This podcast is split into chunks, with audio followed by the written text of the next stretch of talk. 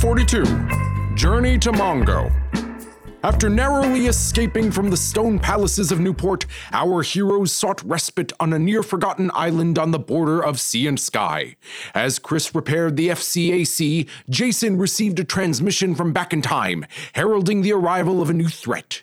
The crew prepare for a journey down the associative mindways of IMDb to follow the free associative trail of trivia, skipping from credits to quotes along the vermilion and gold plastic sheened path of sequins and to the camp kingdom of Flash Gordon. Hi, I'm Jason, And I'm Chris. and uh, we are, for better or for worse, your hosts. Oh, And we're here today to discuss 1980's Flash Gordon, a movie which seems to mean a lot to a lot of people. that was probably the biggest shock about researching it. I mean, I had never seen the movie before. What? Nope. What kind of a monster are you? Just I 1980. Just a garden variety monster. I'll, I'll tell you what kind I am. I'm the kind of garden variety monster who in 1980 was spending time watching such films as a little space opera, Empire Strikes Back. Ever heard of it? or The Shining? Or The Fog? Or Altered States? Altered States. That's the one about the recount in uh, 2000. Or Superman 2? Oh, yeah. it, it was a good year. Or Wow. Xanadu? Or The Stuntman? Or Smokey and the Bandit 2? Or Urban Cowboy? Or The Big Red One? Or 9 to 5?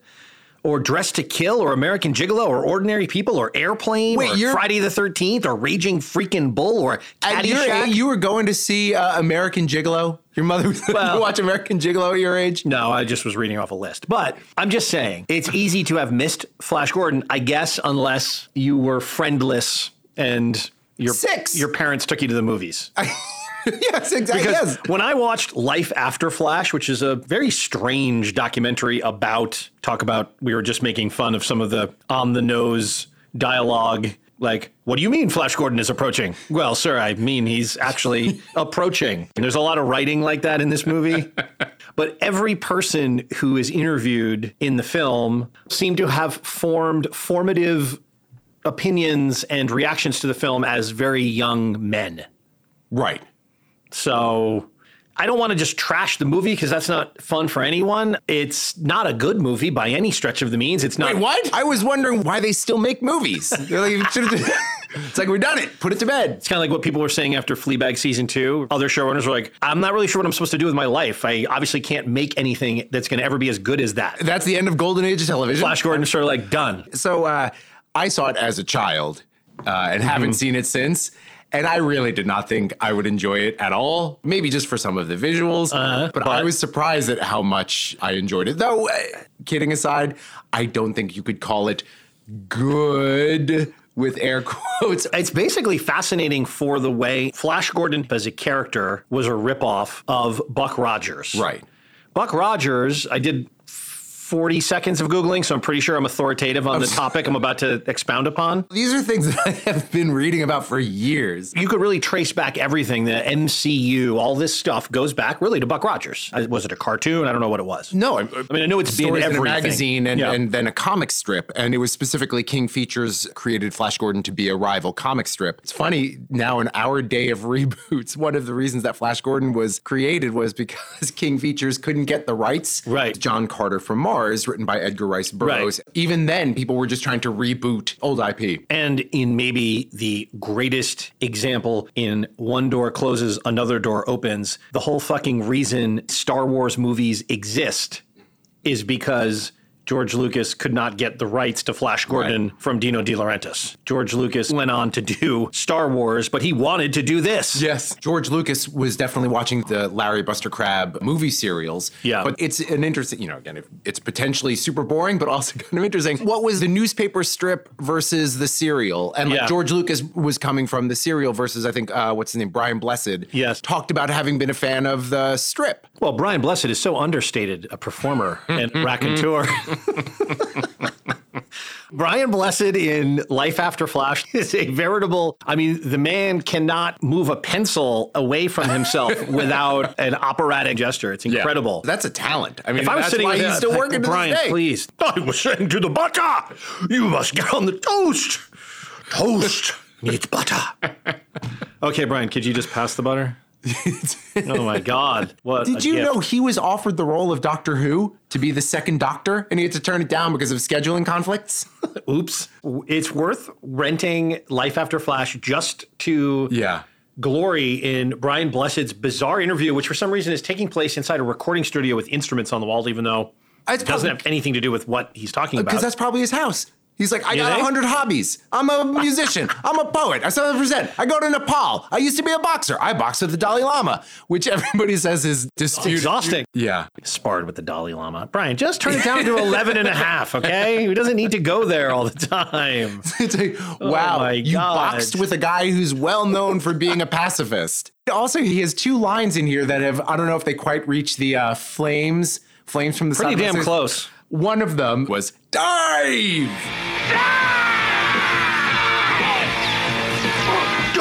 Yes. As well as, Gordon's alive. I forgot. They, Oh my God. Talk about chewing the scenery. Um, but with People that, love him, right? He's great. Guess he's so. fantastic. I mean, yeah, he's funny. in general, The way he in this, people he's on the certainly head. funny, and he does have that. Like, He's I- larger than life. when it said that he played Porthos once in like an adaptation of the Three Musketeers, I was like, well, of course he did. I don't I don't know what that means, but You know the Three Musketeers? I don't know the different it's, a, characters. it's a type. Porthos, Aeneas, and And Sam. Those are the Three Musketeers. no, what are the names of the three musketeers? Athos, Porthos, and Aramis. Ah, like the cologne from the 80s. Probably. It was a very classy cologne for people who It was. read. Here's some Hawkmen.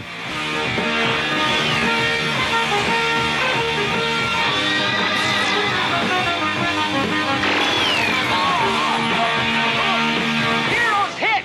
I'm going in after him. Impetuous boy. Oh, well. Who wants to live forever?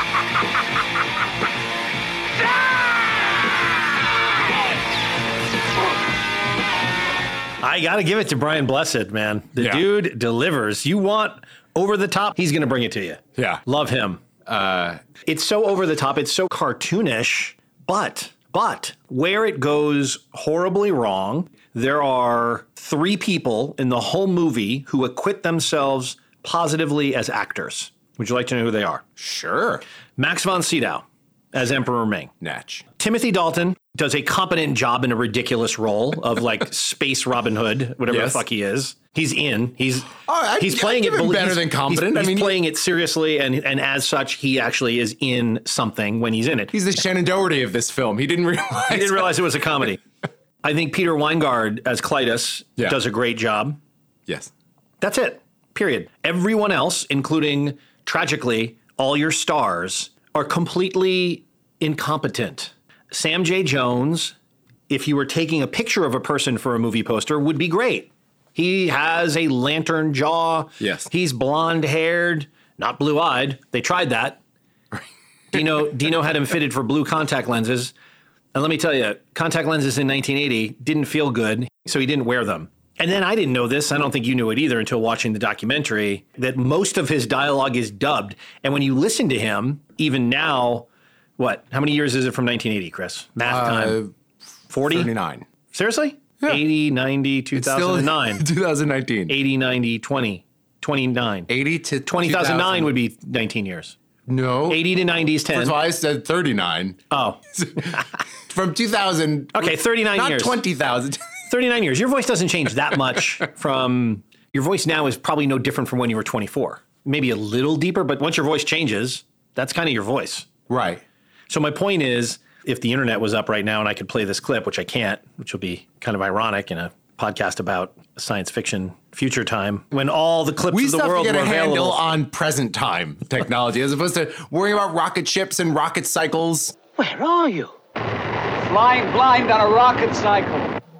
Flying blind on a rocket cycle?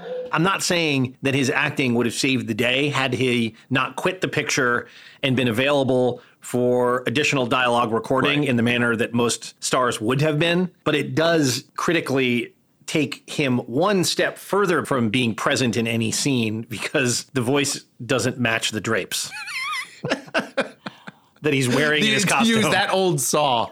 Did you realize when watching it? No, I did not realize. And I don't think it's all his lines. It's one of those kind of unexplained things. Peter Wyngarde says that he knows who the guy was. He couldn't remember his name. But I think it's pretty incontrovertible that Sam J. Jones quit the film after principal filming. Like they went home during a Christmas break and he just And never didn't came back. back. And so they had to do some body double work.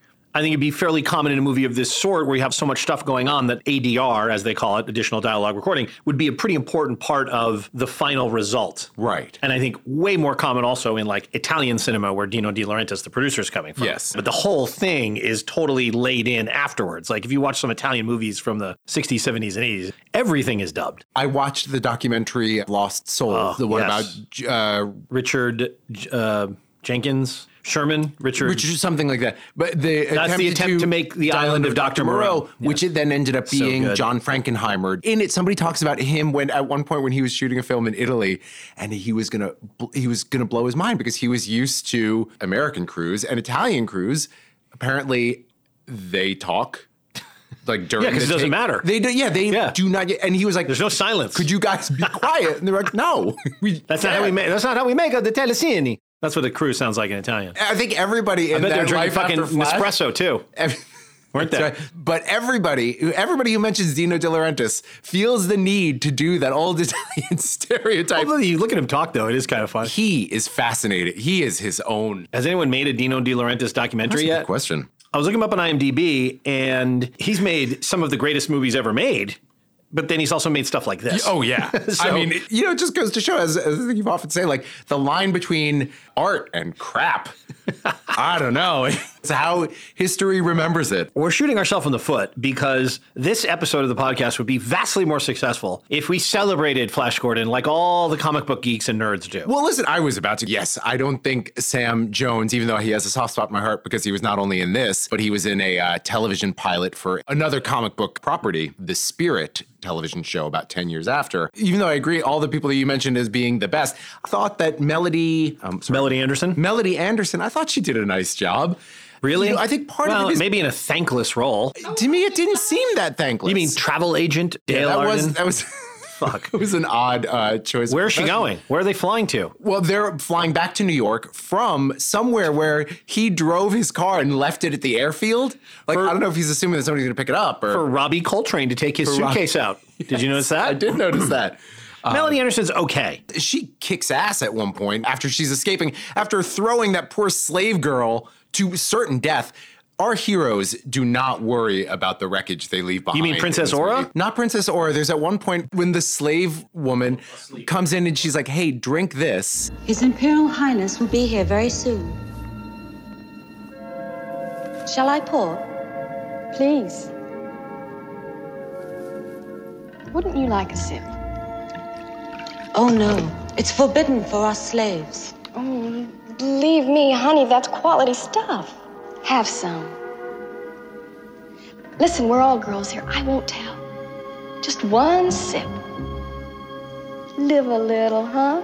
So then she takes the slave's clothes, Yeah. leaves her there to be found by Ming, the merciless. So you know that woman's not going to get any mercy. Yeah. I think one of the things that I liked about it was even though the story is pretty quick, there's not much in the way of story.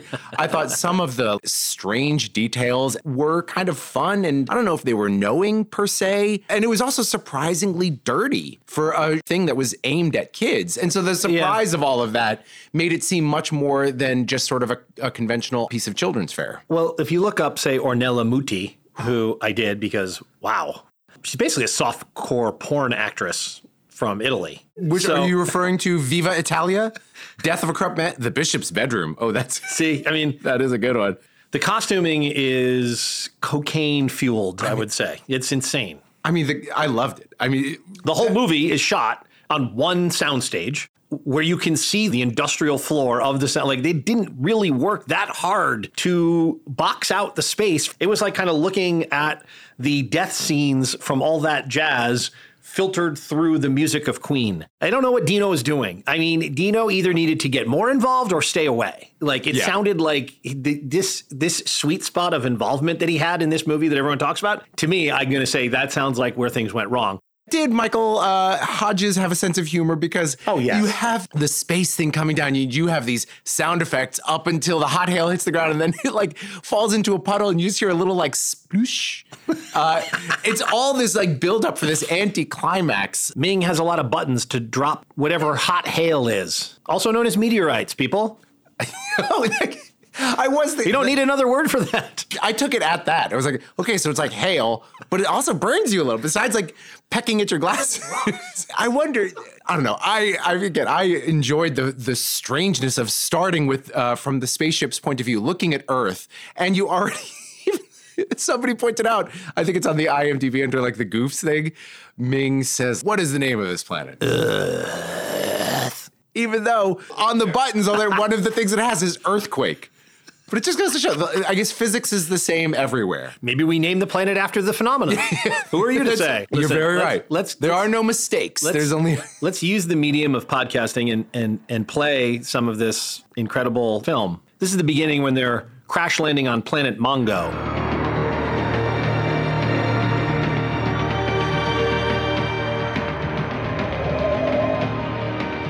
The set of Enemy Mine. Well, I think there's a lot of like repurposed stuff from Barbarella too. Oh, yeah. And Conan the Barbarian. Uh huh. Was Conan after, before this? Uh, I think so.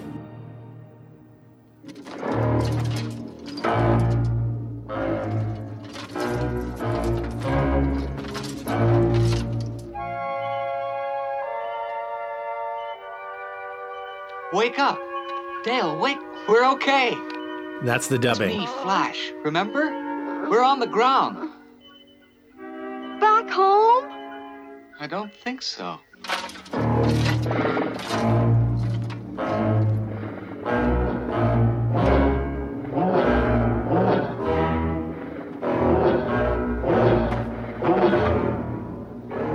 Hello. We're from Earth. Friends.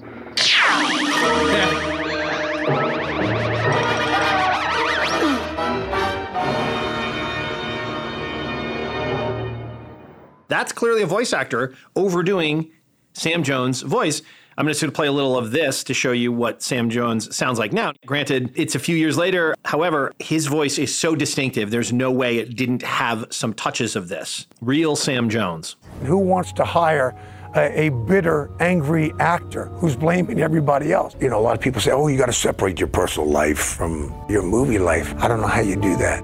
He talks like this. He's a very low, he's 6'4, Yeah. ex Marine, incredible physique, Ex-athlete. Oh, yeah. ex athlete. I mean, it's just so weird. The documentary is so bizarre to me because it posits him as this tragic figure. Just because you randomly ended up in a movie doesn't entitle you to walk amongst Hollywood royalty for all time. Dino De Laurentiis gave him really good advice, which was like, this guy was a little wild. He was getting in trouble in London before they started filming. He was getting in fights. He showed up with a cut on his forehead to filming, causing more trouble than his box office cachet, which at the time was non existent, would allow any actor to get away with. And Dino De Laurentiis told him, look, for this, you do the work, you put in the time, you show up. After this, you're a star. He's portrayed in the documentary as if he kind of like learned so much, yet he still says, oh, yeah, I just listened to my agents. Right? His agents, I guess at the time, advised him to walk off the picture. And that was bad advice. And he paid the price. And he probably was blacklisted a little bit after this. And I guess there were two sequels signed up that never got made, even though the movie was huge in the UK. What does that tell you? that they have a better sense of humor Oh, that's than a the good spin on it, Chris. That they enjoy a certain European garishness in their costume design.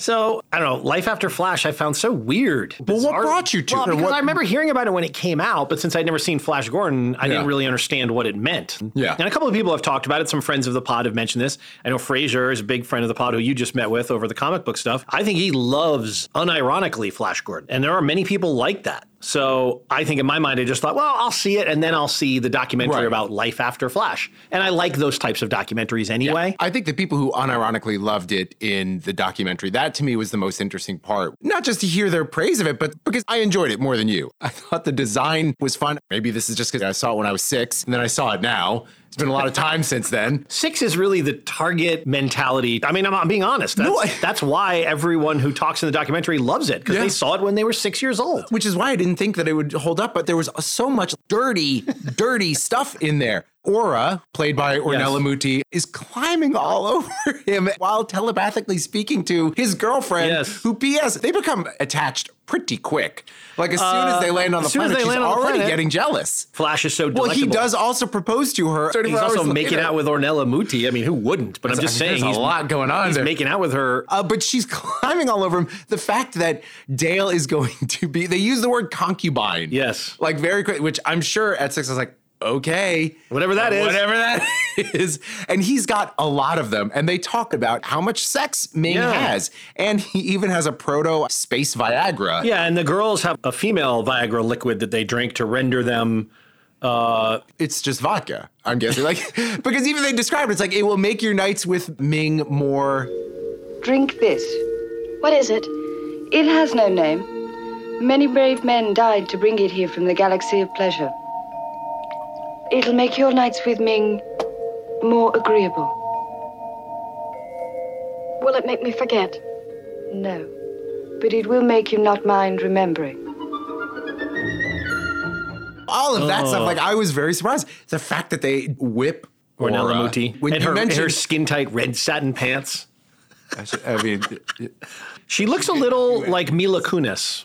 Uh, Mila Kunis is, is if, if people haven't seen the movie and don't plan to see the movie, when we're talking about Ornella Muti, she's kind of like a Europeanized Mila Kunis. That's what she looks like. Kind of a feral approach. She's got teeth.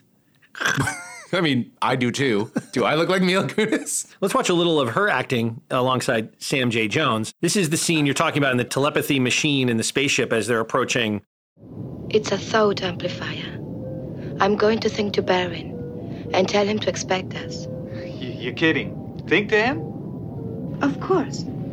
Don't you have telepathy on Earth? Hey, could I call Dale on this? If I showed you how. But I'm not going to. Please, show me how to tune into Dale. You have to persuade me much better than that. What are you doing? Are you mad? Let me go. We are diving into Frigia. Pull her up. Just tune me into Dale. Flash. Are you getting over? Over. Over. Oh, my head. Oh, Flash, if it only was you. She's not getting me. Don't use your mouth. Use your brain. Probably the only time Sam Jones has ever been told that. Over. It's not a radio, Sam. You don't need to say over. Roger, Wilco, over and out. I don't know if this is a choice that they made either in the dubbing or in his there acting. were not choices. There But was what in Life After Flash, some people were talking about. I just sort of didn't realize it. He is so guileless. It's charming that he's just, he's like a go. He's a big dumb uh, football player. He's a dumb galoot, but what he is not is Harrison Ford in Star Wars. One of the things that irritated me in the documentary, I've been reading Don Siegel, the director Don Siegel's book, mm-hmm. which is refreshingly free of pompousness and directorial superiority. And he refuses, even when it would be very convenient for him to go back and pretend that when he was directing Invasion of the Body Snatchers in 1958, that it was this intentional allegory film, which a lot of people do involved in the making of the movie, by the way, because it's become that. He's like, let me tell you, we were making a B monster pick. That's what we were doing. When you're looking at the documentary for Life After Flash, some of the other people interviewed have a refreshing sense of proper size for the film in their retelling. Yes. But many of them seem to have fallen prey to either making a living off of the fact that it's become a cult hit or are now talking about it as if it was this great experience for them, which, if you pay attention to what was going on when they were making the movie, it really wasn't. It was a mess. I mean, Sam Jones can talk all he wants about, you know, how now I do it for the fans and I make sure to, but you're still doing a thing where they're paying 25 or $50 a piece to get a photo of you. It's that sort of like bizarro, almost entitlement that like you're entitled to have this life as a movie star because fate interceded and you randomly ended up in a movie once. he didn't come across that way to me because you know it's however many close to 40 years But after what about his fact- friends crying? Sam suffered so much. I mean, he suffered. What do you mean he suffered? divorce and addiction. Oh, yeah, I'm and- sorry. So he was a serial philanderer and loose cannon who burned all his bridges. And guess what? Yeah, he ended up flat broke, divorced, estranged from his family. That's what happens when you act like that. But you're saying that that's not The suffering is all self-inflicted.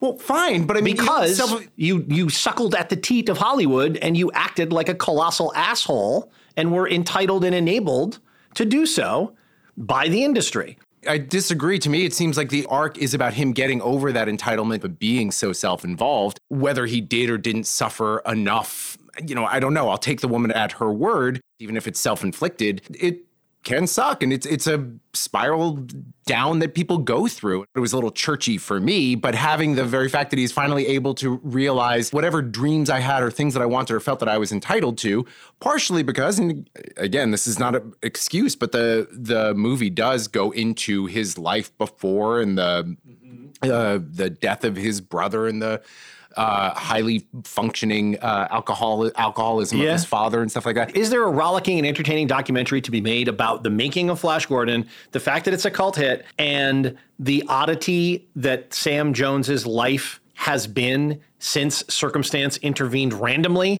Dino De Laurentiis' mother-in-law saw Sam Jones on the dating game on TV and recommended him to Dino. That's how he got cast in the movie. I have a thing with those autograph alley. The whole concept mm-hmm. of that I think is just a little weird. Back in the day before you had to pay to get the signed photo or the personalized grip and grin with the star. It used to be you could go to those things and you'd pay your admission, and part of the attraction was there's an autograph alley and you could go like interact with these people. And that was great. It was a little less sleazy that way.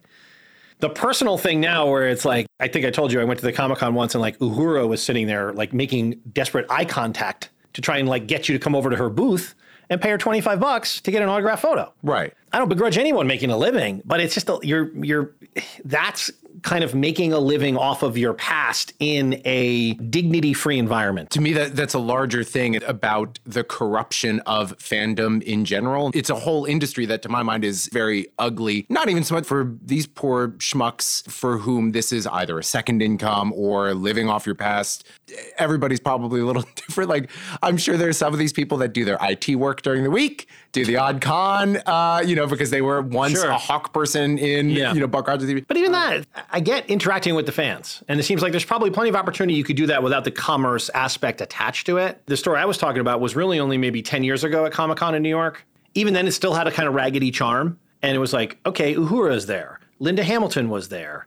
Tom Noonan was there, which was great. I love Tom Yeah, Noonan. yeah, it was yeah. great to be able to have an interaction with Tom Noonan. And he had kind of a good humor about it, but it was a little gross because of the transactional aspect of it. How many $25 photos can Uhura sell for four hours of her time at the Comic Con?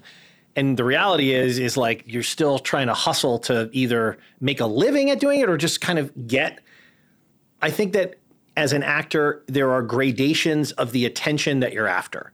At the highest level, you don't have to do anything to get it, and you actually have to protect yourself from it.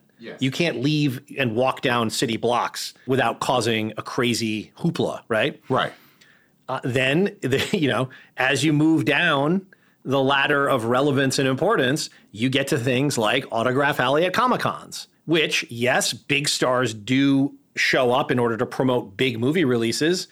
And I think when we went last year, the year before, it was kind of took on almost like a, there were like pens and like fenced Oh, like I said, in. it's it a, was, it's it a huge crazy. industry that is its own outgrowth. It's now too big and too strange, Yeah. and, it, and it's uh, you know this is something that I, that I think about with in terms of just how fandom has been leveraged and become a commodity. I mean, Yeah. it's become an industry that people. Yeah. That's why the fact that people talk about the number of downloads of a trailer, like. It's so that is a commercial, but it's become the fervor and stoking Yes. the fervor, stoking the fire of it, which, you know, I'm not totally immune to it. Like, it is fun to anticipate a thing. Everybody was excited about the Phantom Menace until it opened and then it sucked. But, Mm-hmm. like, the the year that was spent Yeah. getting people excited with little teases here like that's that- that's now a huge industry and now as you know as actors i you know it seems to me, and you know, you probably would know this or be able to tell me uh, better than I can, but it does seem that the age of like the huge movie star and the huge payout is not quite the same, and so this leveraging your celebrity to do other smaller things as well, moving from being uh, an actual actor to being like a TV presenter. The fact that Yeah. The Rock is producing some um, like game show that he's also Yeah. the host on there's just a, a need to sort of keep working to leverage your brand and celebrity. That's just become a, a new kind of profession. I guess more so, so. than the actual act. Right, but I mean, going to the comic cons that Sam Jones is shown going to, and his some of his co and some of his co-stars, this is about capitalizing on a weird thing for some of these actors that happened to them, and to pick up some money, and that's really what it's about. And I, again, I don't begrudge anyone making money off of themselves, but I think if you want to remain a well balanced person within that industry, that's one of the little ways I think you give away some kind of essential part of your soul is by commodifying your very normalcy as a person. And Sam Jones in the doc makes such a big deal about how personal he has learned to be. But then he says, he just basically asks everyone the same question Where'd you come in from? That's the personal interaction. And then there's a big envelope of cash where people are giving the money to get their photo taken with him. It's just a strange thing to do. It's absolutely a strange thing to do. And look, he seems to be a strange guy. I don't know if we're talking more about uh, life after Flash than about Flash Gordon. Like, if they went deeper into, like, do you remember? So, as he's on his way to his first con, Yeah. he's talking to the camera and he's saying, like, you know, I can be grudgingly patient. And I'm hoping that the Lord will help No, me he- he said that focus wa- on the patient part. No, his wife said you can be aggressively polite. And he said, please, Lord, lift the aggressive and leave the polite. Yeah. A guy who is walking that tightrope all the Yeah. time of being in a thing where I got to be nice to people and I got a glad hand, even though, and you can see when he's setting up his uh, table and Yes. stuff, that yes, he can be a little bit imperious That's and wrong. impatient. But to me, that's an interesting character thing of somebody who Yeah. knows that this is their problem and they're trying Yes. to sit on it. So if it got deeper into that, that might have been an interesting documentary. Or if it was just focusing on the life at the con. At these low level cons, Yeah. uh, that also could have been fascinating. Totally. And the making of the movie would have been fascinating. making of the movie. And if you look at his credits, so he made like between one and 10 of those types of movies a year. And I'm sure they pay very, very little to anything until Seth MacFarlane put him in Ted, where he had a little kick off that. It's about Seth MacFarlane seeing Flash Gordon when he was six years old and the way that the scenes are filmed. Mark Wahlberg is the stand in for Seth MacFarlane, and his idol worship comes through. And then, of course, the joke is like he's a coke sniffing college girl sleeping, like, Well, probably like, like he was sort of just after uh, filming Flash. Yeah, and actually in the documentary, his son is kind of mad at the movie. Yeah. That's one of the ways you may be talking about where it gets a little churchy for you because there's definitely a strong religious undertone Yes. going on in his life and his family's life. And his son is kind of weirdly defensive when they're doing the whole Ted section. It's part of the like Frankenstein weird part of the documentary is like the documentary is sort of like saying, and then thank God for Seth MacFarlane. I mean, Yeah. wow, he really like allowed Sam to be seen in a self-deprecating way. And we're kind of in this moment where we're talking about like how great it was and what a great experience it was and how he what he knew every single person on the set. He knew the grip, he knew the guy bringing the coffee. But then the son is like that wasn't a prayerful he he worked really hard to take out some of that stuff. It's just it's just weird. It's just Yeah. weird. I, I don't have I don't know why it bothers me so much. I just don't have any tolerance for people who feel like they're entitled to stick around in Hollywood and have a movie career. Go fucking do something else. Yeah. Jesus Christ, you actors. Full Cast and Crew is brought to you by Out of Jack's Mind, a new comedy short video series from Jack Plotnick, co writer and director of the Sony Pictures feature film Space Station 76, and current recurring guest on Grace and Frankie and Z Nation. Out of Jack's Mind. Like and follow at Chuckler Comedy on Facebook or chuckler.com. Chuckler, original comedy delivered daily. So now he's doing Accelerator, Sweet. But these are all again Sean Young, Maxwell Caulfield. Like, You never get Sean Young. well, she's a little kooky. She's not she's more than a little kooky. How dare you? Didn't she like kill a dog or something? Let he who is without sin. Didn't she like leave a dog stone. on James Woods's? She she did some crazy shit to James she Woods. did. I get no. It was with um Michael Douglas. She put a rabbit in. oh, uh, that's right. That's she boiled a rabbit. You're right. Mmm, delicious. Anyway, you know, and it's like it's like uh, Bruce Campbell has handled it right. Okay, like Bruce Campbell is a B movie actor, Uh-huh. and has exactly the right tone and attitude about it. Now, I bet Bruce Campbell probably goes to a hell of a lot of Comic Cons too, and Sure. probably charges a hell of a lot of people twenty five bucks. Y- you cannot underestimate the like fear of starvation True. feeling that every True. actor has between one thing and True. another. I can't judge these people for, for, the, for the 25. I wish I could get 25 bucks for my uh, for my headshot. Um, I look at, look at as I'm, I'm I want to go to Autograph Alley. Believe me, I love it. I'm, Yeah. I'm thankful that it's there. I just find it a fascinating subset of the ecosystem.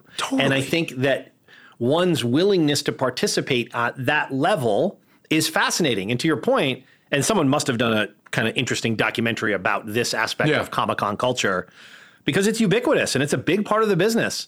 Oh. And at the high end, I think I was telling you, I think I told you the story before about we knew the, com- the one of the organizers of the of the New York Comic Con that year that I went and saw Uhura, and they were bringing Shatner in, and and they told they told us what the deal was, and for him it was a great deal. Yeah. it was a jet, private jet to bring him to New York. It was like a hundred grand cash, and he spent I think an hour and a half at the very front entrance point to the Javits Center, uh, signing autographs and having pictures taken. And it was very impersonal Yeah. and it was very brusque except when the camera was on then he put on the fake smile and did it. And so he was there for an hour and a half. They flew him there and i think he was flying from canada he came down 100 grand he spent an hour and a half he was probably home before tea time yeah. now that i understand like great if you could do that uh, 20 times a year That would be. you're going to do it Yeah, no. that's $2 million yeah. So I get that. But what I what I don't really get is like and I and I actually get Sam Jones and I get like I was a hawk and I get like I had I was another person in in Flash Gordon. Like I kind of get that. I don't get Tom Noonan. Like what is Tom Noonan? now believe me, I was glad to be able to go talk to Tom Noonan about Heat and ask him all about Heat. I was he was like and Tom Noonan had plenty of time to talk to me about Heat and I didn't have to give him any money whatsoever. Because not a lot of people were going by the Tom Noonan booth, right? That's what's wrong with this country. and then I was like, "That's uh, that's amazing!" Like, so that's why I just I'm fascinated by it. Maybe we should do the documentary. I was about to say, I mean, you know, it's also, you know, Tom Noonan, for all I know, he could be a strange guy. He's like, listen, I have trouble talking to people. This is the only, like, I put myself He had all this to. stuff, man. He had the photos, like, Yeah. and I think Tom Noonan has been in so many things that he had like. This is the stuff that appeals. want me to, from like, Manhunter? Yeah, I got Manhunter. I got the You want me Manhunter from Lecter Synecdoche, stuff. New York? I got this stuff. so he had all the different like subsets of like, if you're into Tom Noonan, which I am, it's just, and that's why I was so disappointed when we went.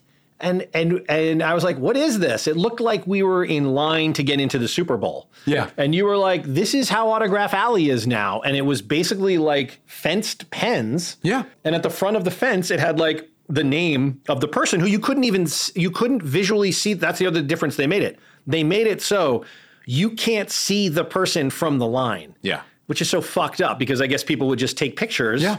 And just be like, I got my picture. I don't need to pay twenty five bucks. So now they've did it so that you you sneak through this line, only to reach a, a thing behind Pipe and Drape where they are. Yeah. that's fucked up. Eh, I don't know why you nerds stand for this. No argument for me. You know? What's so only- funny is you guys are so pure in terms of like the people that are really into like comic book characters and all this stuff, like there's a, a purity that you definitely value and that you definitely like slot artists and, and writers and movies and filmmakers into based on a certain faithfulness to something. Yet you getting ripped off by the very industry you love doesn't seem to ever be a thing that concerns you. Well, I mean, Why don't you do something about it? Why don't you lead like Flash Gordon led? I you know, if we can get back to the thematic. Oh uh, God! Is there anything else to say about this stupid movie? Oh, by the way, you're going to turn over the fate of the universe to the quarterback of the New York Jets. Uh, Good luck, world. The New York Jets, who's also wearing a T-shirt With of his name on it? Uh, which I guess I read. So I don't know if this was backstory, like on the IMDb trivia thing. They said the reason he has his name Flash on his shirt is a woman gave it to him, and he wears it hoping to meet the woman. Which I was like, Wait, is this Sam Jones's idea? That's is I- this true? That's what I thought too. Was it in the Is that a character development part? I, it's already running pretty close to So, two hours. They. Womanizing, jet setting, famous quarterback, so desperate to meet women, he wears the t shirt all the time in the hopes they'll meet again. Not women. That woman. So he's the quarterback for the New York Jets, which is laughable unto itself in 1980, or now for that matter. But Wait, wasn't Joe Namath a yeah, that was quarterback for the- 1969. That's That was the one and the only time the Jets ever won oh, anything. Oh, really? Okay. What about Johnny Unitas? Johnny Unitas was not a New York Jet. He's a Colt. Well, they should have gotten him. So anyway, the famous football fight, which again, this, this makes my heart break for all you nerds who loved this scene. That's not how football is played. That's not what quarterbacks do. Like he's On acting, Mongo, he's that's acting like a running played. back first of all, and like blowing people out of the way, and then he cannot throw a football. Uh, he can't. Well, it wasn't a football. It was some kind of orb that was being given so as tribute. Had he had a real football, he might Oh, yeah, get a tight spiral. spiral. out of that thing. you know, he's a quarterback for the for the New York Jets, and when the guards come in, their guard uniform actually is kind of like a 1920s football uniform. yeah, and then the women are in the cheerleader outfits on the side. Like, And then when Dale goes into the cheerleading, 41, 42, go 43. Hut, hut. Go, Flash, go! Go, Flash, go! you know that that held up for me. Did it? That- really?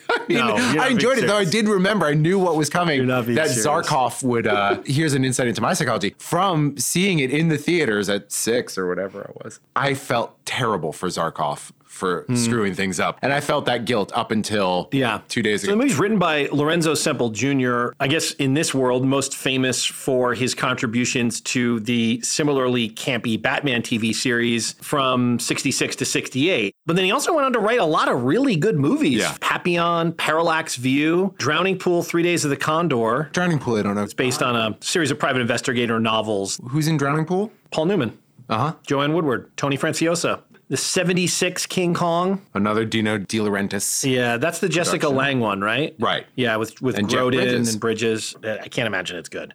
And then Flash Gordon, and then Never Say Never Again. Maybe you should have said never again. Although it does have Klaus Maria Brandauer And Max von Sydow as von Blofeld. yeah. He, he he sort of takes enough blame when the things that I've read him say about Flash Gordon, and also deflects quite a bit of it at the same time. It sounded like many of the key people had very differing ideas of what they were there to do. You had one contingent that thought they were making a very serious science fiction movie. You had another contingent that was like, including the director, who's like, it's a one-dimensional comic book character. They're not doing something serious here. Yeah. And it sounded like even amongst the cast, there was a wide, disparate view of what they were doing, which you can definitely feel. Mike Hodge called it the only improvised $27 million movie ever made. I did love Peter Wyngarde as Klytus. I thought he was kind of fascinating and and gave a great performance Yes. uh, behind the mask. Yeah.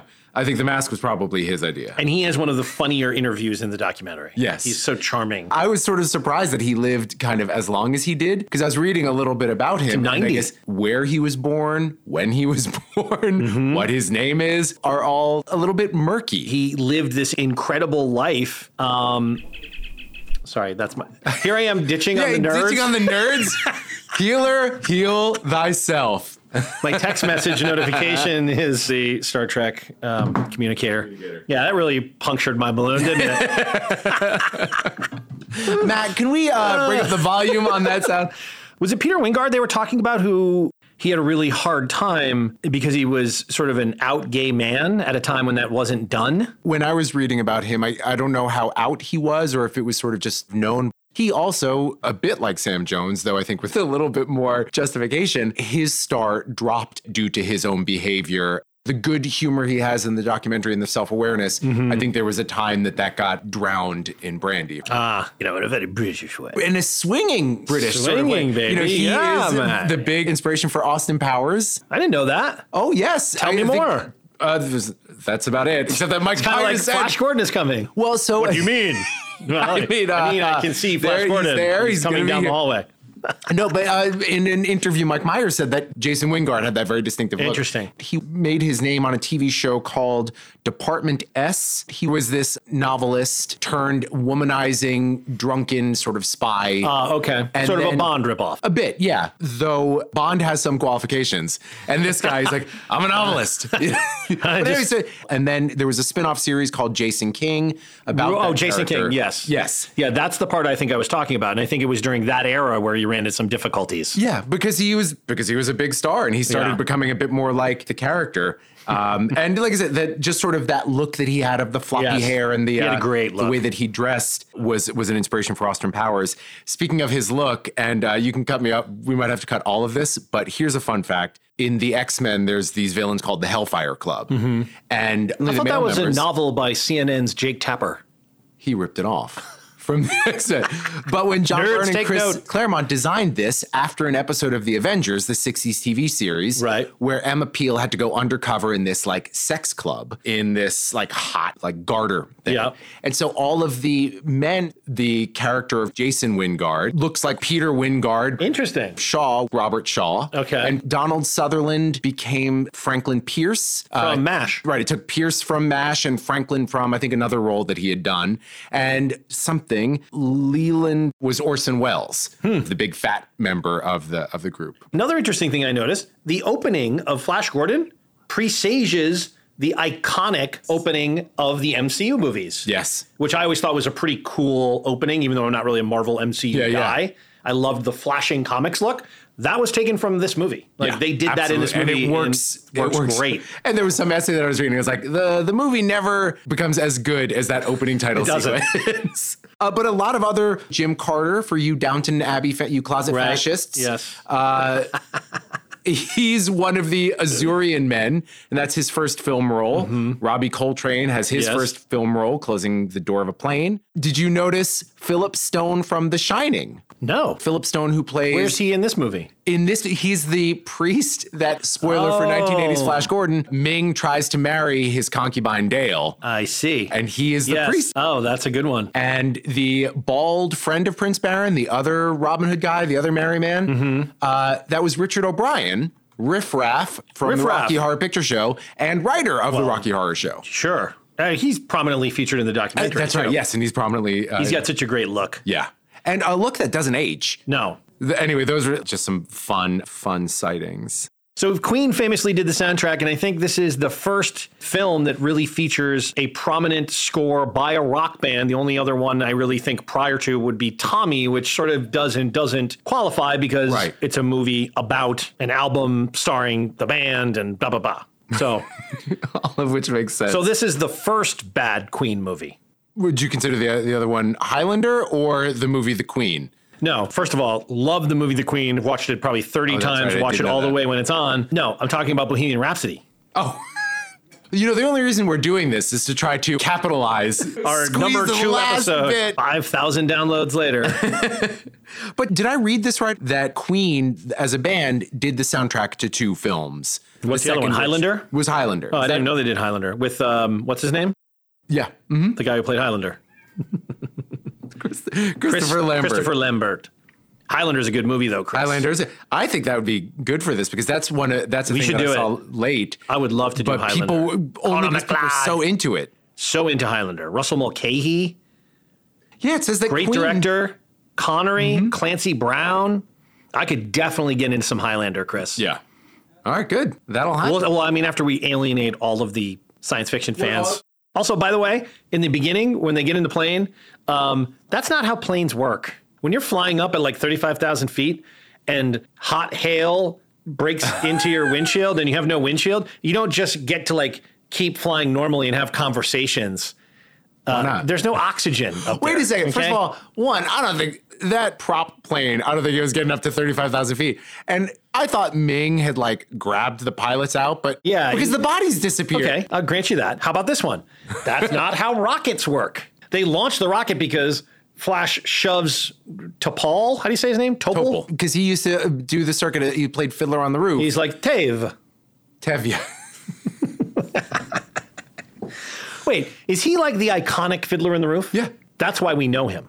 And his illustrious multi-decade acting career. Yeah. Who are the great fiddlers? Uh, On the roof Yes. specifically? Why is the fid- I don't know Fiddler on the Roof. Oh, So- it's beautiful. Topol is the fiddler on the roof, or is that sort of a that's a Topol misnomer plays Tevye, who's the the dad, you know, who's trying to marry his daughter off, but she's fallen in love with somebody that he doesn't approve of, Ah. uh, and you know, he, uh, but he's trying to make his way for his family. The Fiddler on the Roof. There's a story, a sort of a folk folk tale that somebody mentions Oh, okay. illustrating the story. okay, maybe planes work that way, but basically rockets don't work this way, where you fall into a red button on the side of the rocket and the rocket launches. that's not how rockets respect, work. Jason, I have seen a bunch of movies, and yeah, that is how it how they works. work? Okay. They press a button that says stand launch. corrected. Uh, I, we haven't talked about. I boy, I enjoyed Zarkov. So his whole thing is, I guess he was telling everybody at NASA that we were going to Yes. get attacked by somebody, so we got fired for being crazy. yeah, and now he's like Now he's- isolated. but he's built his own rocket to, I guess, potentially attack these invaders to save the world. Oh no, he says he wants to go in peace. He built the rocket so that he could go visit them, and uh, you know, unless he was, I think he- he was going to go with a shank and then get him in the back. he always feels like he's in a movie where he believed he was the star of the movie. Every- you know, every good actor. Every good actor, you must do it. You must do it that way. Another couple interesting things here. In the scene where Dale is entranced by the hypnotic ring, you know, where she starts sort of feeling herself up, testament, I guess, to his the erotic power of his Yeah. ring, not of himself. His ring has this ability to do this, I guess. The ring is kind of does everything. It can kill you, Yeah. it can turn you on. According to the original storyline, when she's entranced by the hypnotic ring, she's having a vision of being on an erotic picnic with Ming in a 1920s setting. I, You know, I those can erotic picnics of the 20s.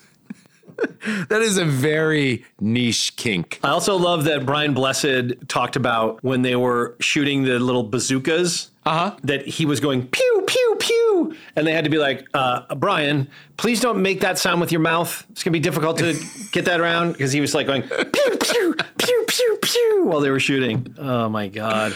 Oh, it's it's it's really something. All right, let's do alternative casting. Yes. Put that one back. First one I saw was would have definitely made it better. Kurt Russell as Flash. I would have loved to see that. Yeah. He could have done it great. Yeah. I don't know why he didn't want to do it. Kurt Russell thought that the character in the script lacked depth. Ding ding ding ding ding. Yes. Dino De Laurentiis turned down, let's count them. Fellini. He wanted Fellini to direct this. Yeah. uh-huh. George Lucas. Freaking Sergio Leone. Yep. Nick Roeg. None of those were good enough for Dino.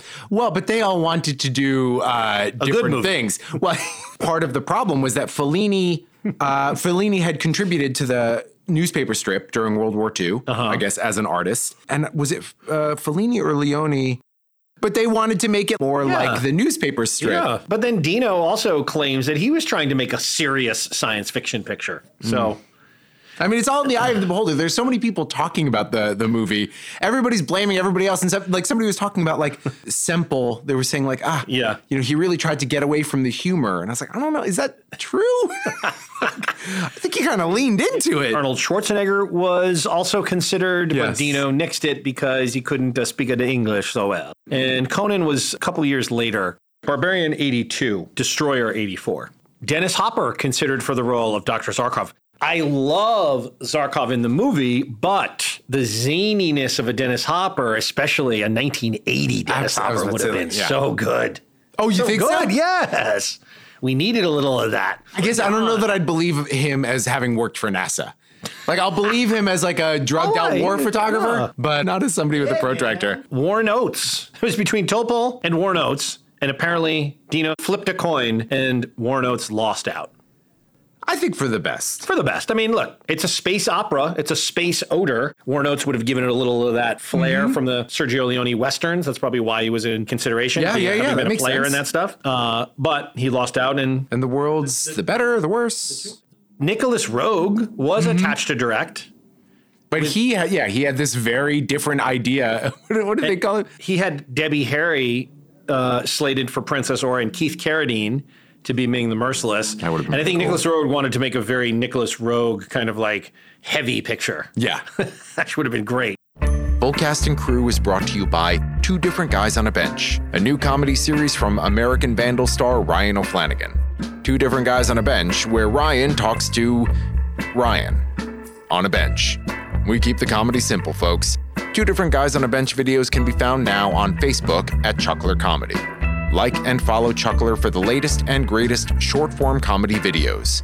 Chuckler, original comedy delivered daily. Shall we move on to rants and raves? Let's do it. Okay.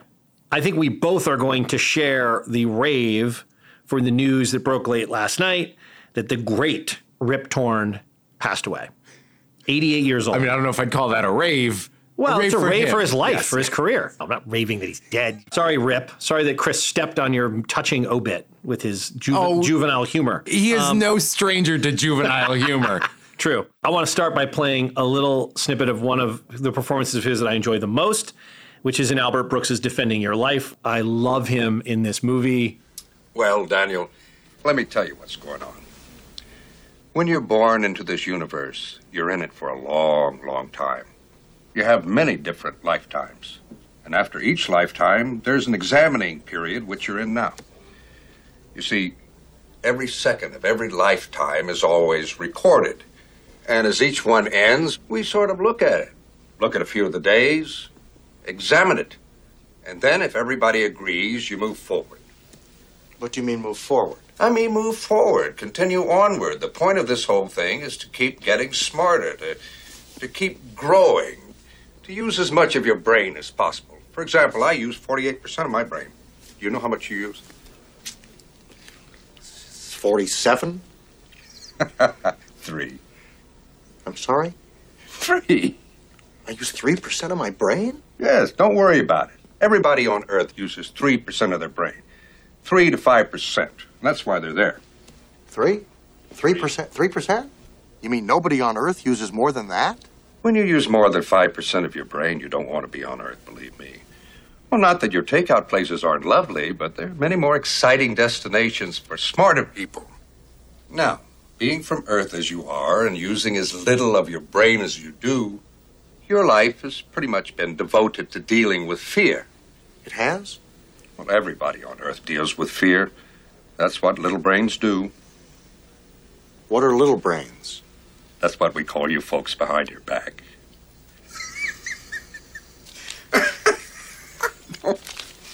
Forgive me. Brilliant. He carves out such a weird and interesting and unique row in this movie where he's friendly to Albert Brooks, mm-hmm. but he's always at this interesting remove from him. And he's not really his friend and ally, even as he's yesing him and glad handing him Yeah. and patting him on the back and encouraging him. And Albert Brooks is clearly just another cog in the machine that he's a part of the process of. And I just have always been so impressed that Rip Torn is able to do both of those things so convincingly. I just happened to pick out a little bit from a little article. Uh, I'll cut to the end because obviously his acting career with the Larry Sanders show probably being the most famous, the most famous, the most recognizable. Well, Freddie got fingered. The Tom Green. You think? Okay, I Tom mean it's Green close. movie. It's That's an iconic. yeah. Again, speaking of juvenile humor, he Juvenile is no humor. stranger to it. Men in Black. Torn also led a colorful life. He was once married to Geraldine Page. His attempts to start a racially integrated national theater in 1963 saw him the target of the FBI. His opposition to the Vietnam War led to a bullet being fired through his living room window. He was a favorite of Elia Kazan. Filmmaker Norman Mailer bit his ear after he and Torn got into a hammer fight. He won a lawsuit for libel against Dennis Hopper over a story about a knife fight the pair got into. He was also arrested after breaking into a bank. Well, he broke into the bank drunk with a loaded revolver, and he thought it was his home. Why? so perhaps his wife at the time was really pissed off at the concept of him coming home drunk. Uh, yeah, he, had a, he got it got a little away from him there in the late 2000s. Hopefully, he found some peace of mind as he neared the end of his life. Yes. And cue the Columbo Cinematic Universe. Columbo Cinematic Universe. Ah, one more thing. Thank you. Death Hits the Jackpot, 1991. He played Leon Lamar. That's a name of a character that's meant to be played by, by Rip Torn. The name's Lamar. Leon Lamar. Excuse me, sir. I understand that uh, you're the host of this party. Leon Lamar. I don't believe I know you, sir. Uh, no, sir. No, you don't know. I'm. Uh, I'm with the police, sir. That's not for real, is it? It certainly looks real. Oh, it's for real, sir. Yeah, yeah, that's me right there, Lieutenant Columbo. I'm with the LAPD. Have we been getting too rowdy here? Oh, no, no, no, no, sir, no. No, I wonder, uh, could we find a place a little bit more private? Sure. Another Rip Torn performance that I've always found so powerful and is only one scene is a movie I'm a huge fan and obsessive of, which is The Insider, Michael Mann's The Insider with Russell Crowe uh, and Al Pacino. Rip Torn plays what they would call a dustbuster, like in primary colors, you know, where you're someone who digs up opposition research on someone in order to dirty them up in the press. And he plays, I think, a, ba- a real life person named John Scanlon, who is well known for being an operative who would essentially dig up the dirt required to destroy the credibility of people that were threatening very wealthy and powerful institutions, in this case, the American tobacco industry. Uh huh. And Rip Torn has just one scene in an office with a couple of other people. He's on the phone. He's watching a news report about Russell Crowe's character's ex wife, whom he divorced when she got MS, and a shoplifting charge that the character then had. And he has no close ups, and all of his dialogue is taking place on the phone. And he interrupts the phone call just to watch a thing and then tell one of his underlings to cut that into this attack ad. But Mann uses Rip Torn's physiology so well, and he's shooting him in like really close behind the ear, that like Michael Mann shot. He just uses his voice and his presence and like kind of a wide shot that takes in the office that's right on Sixth Avenue across from Rockefeller Center. And it has this menace that's so hard to do. But when you have an actor like Rip Torn who could do that menace as well as he could do the effortless comedy on display in the Larry Sanders Show uh, and Men in Black and all of his many, many roles. I mean, he's got one of those incredible timelines on IMDb Yeah. that's really it keeps it, going. It's- it goes from 1956 to the present day. 2016 is when he stopped working. He was 88 years old. Just a colorful character, one of those great iconic character actors. And I really can't think of anyone else like him. Mm-hmm. And Larry Sanders, I mean, my God. Yeah. Artie's just. Yeah, that is Almost. that is enough for one man. I mean, and yet he did much, much more. He's as important to that show as Larry as as Garry Shandling. Like, if you don't have Artie and the very unique again this very unique space that he occupied as Artie. He's the bad guy. He's the cheerer upper, but he also always kind of obviously thinks Larry is a dolt. Yeah, you know, yet also loves him and understands that his bread is buttered by him. So great actor. As someone said, difficult to say rip, rip, torn. Uh, that's the only rant I have, rave rather. Rant that he died, not rave that he's dead. Right. By the way, Chris, did you get hearing aids? Come again? I saw you wearing what looked like blue hearing aids. Oh, uh, headphones. Oh, those are your Headphones. headphones? They Yeah. look that's an interesting piece of industrial design. I don't know if you've ever thought about it. Because they look I- I exactly didn't design them. They look exactly like hearing aids did about 25 years ago. Yes, you know, you're not the first one to remark on it, but they are durable. Well, I noticed it because yesterday, as I was leaving the office, I also noticed something that I literally stopped and I almost wanted to take a picture of, but I thought it would be rude. I was crossing the street and there was a woman who was blind and had one of the canes. Uh huh. She was holding the cane under her arm and was texting on her phone. Interesting. Now, how do those two things go together? Are there braille phones? There must be some, but some she was way typing on a use- phone, yeah. which involves looking at it. So maybe she was holding the cane for someone else. That's possible. She could have knocked somebody else down and taken the cane.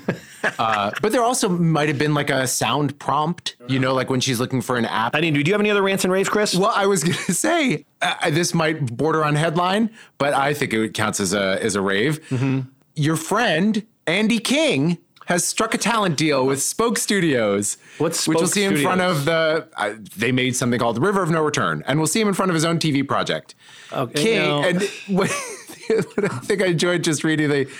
King was the breakout star of Netflix's Fyre documentary about the ill-fated Fyre Music Festival and admitted he was asked by the festival's organizer, Billy McFarland, to perform oral sex on a customs official in order to secure a large quantity of Evian water for the festival. Mm-hmm. Meanwhile, that's a spoiler, but I guess we're far enough away. I hope he doesn't blow it. the talent deal, that is. The openly gay king was shocked by the request, but was prepared to do so, even though ultimately he didn't have to go through with it. That, I think, is definitely a spoiler. This is the second story in as many months of Andy King supposedly getting a talent deal. Oh. and then also, this one, I love that Spoke Studios uses the term a sweeping talent deal in a competitive situation. Really? So this is for his TV rights, other acting, deal. his poetry, his poetry, his sculpting. Uh, we're not letting anybody uh, anybody else handle We his sound installation. take Andy off the table. It's, it's, it's sweeping. Oh, um, any temp work he might do or light sweeping, we also represent him for that. If Andy King isn't appearing at an autograph alley near you soon, he will be. Um, more power to you, Andy. More power to you. uh, what if Andy? Ta- what if Andy King pioneered an autograph alley where for your twenty five bucks you got more than an autograph? Uh, I think that's. There are certain that's not pioneering. That's, get a that's bottle of been water. done. That's there are plenty done. of places that that's being done quite a bit. All right, well, Chris, let's move on to headlines. Headlines. Yes. I only have one for you today. Did you know that scientists are trying to open a portal to a parallel universe? Did you see this Oh, story? No. Well, are you a Stranger Things fan at all? Uh, moderate. Not moderate. Yes, Okay. I've seen the first season. I don't know about you. I'm of the opinion that season three is when we've jumped the shark on Stranger Things. Wow. I thought season one and two were both great. Season three, unfortunately for me, just kind of became that season where things are feeling a little rehashy. The His voice are changing. Yeah, it just it's just kind of like this the plot, which always was a little bit not the point. By the time you're in a season three, if you started out with that, it gets very, very difficult to keep propelling things forward when whatever the story is is so sort of unnecessary by that Yeah. point. But be that as it may, of course, we have the upside down and parallel dimensions are popular. In this universe, anyway. And now scientists are trying to prove that there might exist a real life parallel universe, and they're trying to open a portal to it. This is not just some fly by night science operation, Chris. this is the Oak Ridge National Laboratory in Tennessee, which, of course, is very famous for their singing group, the Oak Ridge Boys. But they do real science. The Uh, Oak Ridge Boys or something. See, Sam Jones could have taken a page out of their book. They realized, all right, done with the singing. Why don't you come become a scientist? Anyway, the scientists there are conducting an experiment to attempt to prove to the world that an alternative world where human life mirroring ours exists. So, they're using a beam of subatomic particles that were sent past a very strong magnet down a 50 foot tunnel and into a really powerful, untraversable wall. If the experiment setup is right, those particles might get transformed into mirror image versions, allowing them to easily pass through the wall. If it's successful, it'd be the first one to uncover the entry and existence of the parallel world. Now, I know this sounds crazy, but there was an anomaly that occurred during a previous experiment where one of the only explanations for how this anomaly anomalous result came to be was that there was an alternative universe. And as crazy as it sounds, the experiment is designed to kind of try to plus that out and prove or tell us what we already know. Which is that there's. Of course there is. Yeah, absolutely. Do you have any other headlines, Chris? Uh, no. I wanted to That's just it. quickly read. I'm not going to do. Um, we're not going to do Latchkey TV this week. I wanted to share two bits of viewer mail. Finally. Yes, we got two this week. Uh, one was great uh, from Laura Sela. I don't know if I'm pronouncing that right. Laura wrote us a very excellent emoji filled email. She said, Hey guys, loving your podcast. You were wondering about Fatso starring Dom DeLuise. Remember, we had a brief Yes. conversation about that. She said, I thought it was great, had some hilarious parts, including Anne Bancroft playing a sister. As we know, Anne Bancroft directed Fatso. I didn't know that. Wow. Let me just confirm that. She certainly wrote it. You're right. Yeah. Wrote and directed Fatso. Wow. Right. She also said, I loved your discussion on Do the Right Thing, being a native New Yorker. Love a good Mel Brooks, and saw Blazing Saddles uncut last night. Hilarious, especially Harvey Korman and Madeline Kahn, speaking of flames. Yes. Who we lost too soon. I giggled like crazy. She's also hilarious in High Anxiety and Paper Moon, another fave of mine. Would like your thoughts on those two. Keep up the good work. Your banter is very entertaining. Oh, this makes it all worthwhile. Does that make it all worthwhile? Laura, thank you very much for writing us.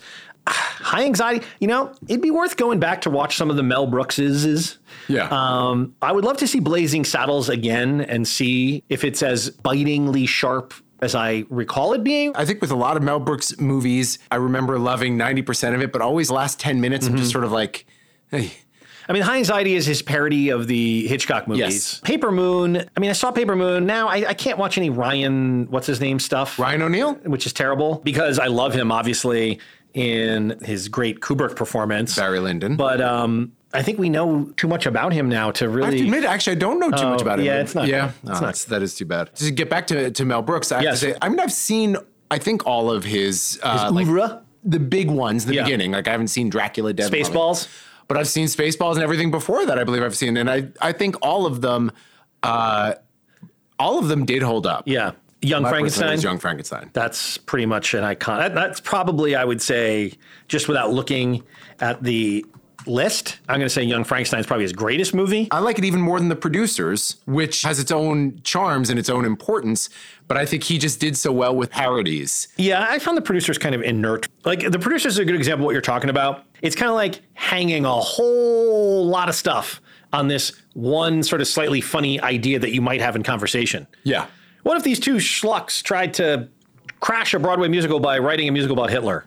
Right. Like it probably should just stop there and not become an entertainment conglomerate for 40 years. But I guess, you know, that's what the people wanted. Can't argue with Gene Wilder and Zero Mostel. True. Uh, those performances. Well, you could, but you probably wouldn't do very well. Yeah, high anxiety. I wonder if the parodies hold up. I'd be curious to see Blazing Saddles again. That's one of those movies that at its time was considered so sort of avant garde, but uh, I wonder if it still is. Anyway, thank you, Laura. That's a very good email. And then we got sort of a, a friend of me email from super listener Ben out in Los Angeles.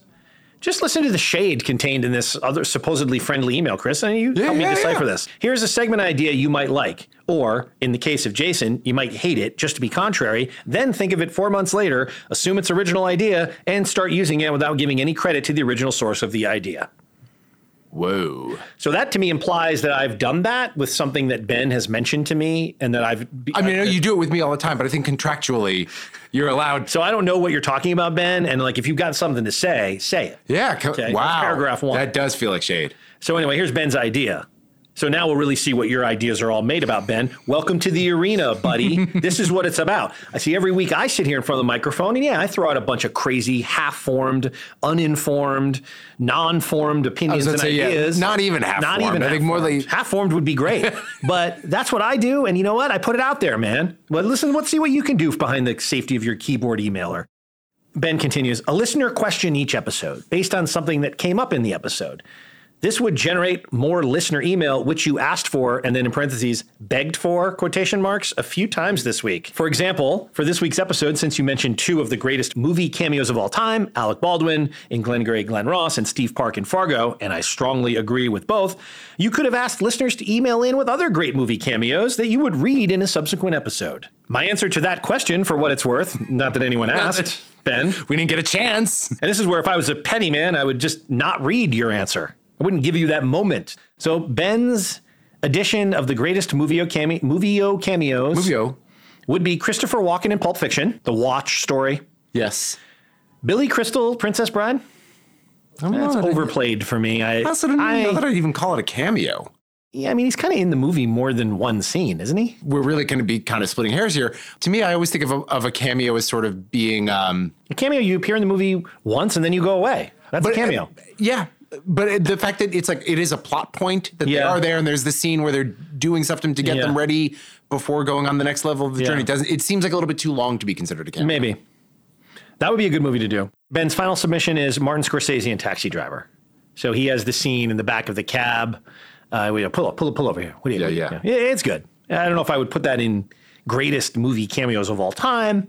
I think that's more a curiosity. I still Um, wonder why he doesn't put himself in movies more. Marty? Yeah. Because, I mean, you do it once, it almost seems like, all right, I'm going to do that Hitchcock thing and be in every one. Yeah, I mean, you don't want to do that. Unless, I, unless he was like, ah, I actually didn't enjoy it. I don't think I did a good job.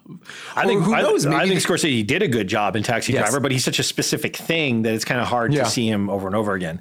So anyway, Ben, I'd love you to write in or you know let us know exactly which idea of yours I stole and presented in like the know. podcast as if it was my own. And Ben, I think you know us and me well enough to know that if that did happen, it's uh, only because of my lack of a short term memory. And he also has been introducing himself as Ben for a couple weeks, but he showed Yeah. me his license. And That is also, Jason's well, real what's name. with all the shade, like begging for viewer mail? And probably right. I was. I felt like I was someone's got some passive aggressiveness to work out. And Ben, uh, we could use the content. So if you want to come back at us, uh, that's that's great.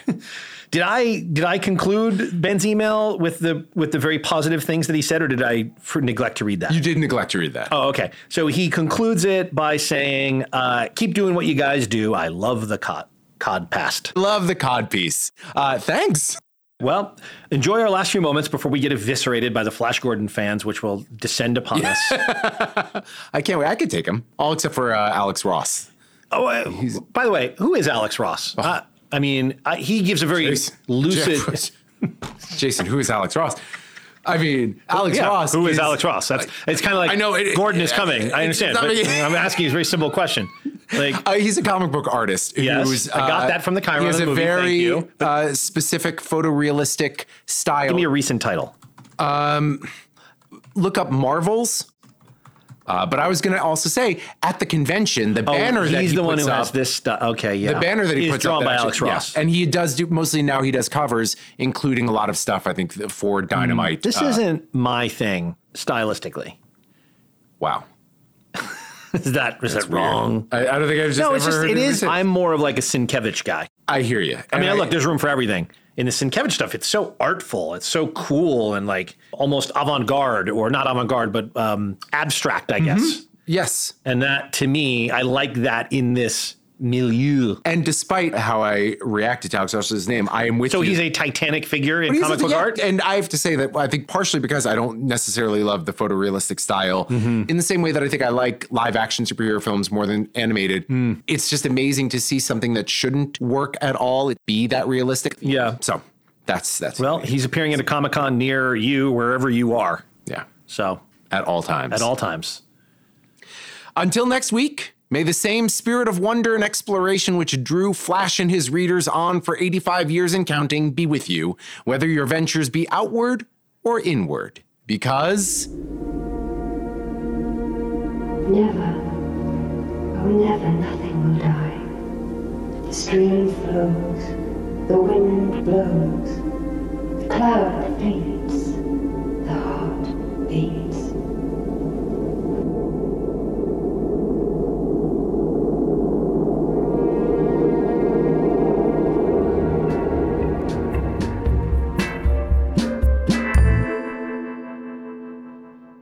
Thanks for listening to Full Cast and Crew. Uh, just wanted to remind everyone to subscribe if you haven't already, so you'll get a new episode every Thursday. And uh, we'd love to hear from you. So email us at fullcastandcrewpod at gmail.com, or you can follow us on Twitter and Instagram at, at fullcastandcrew, or find us on Facebook.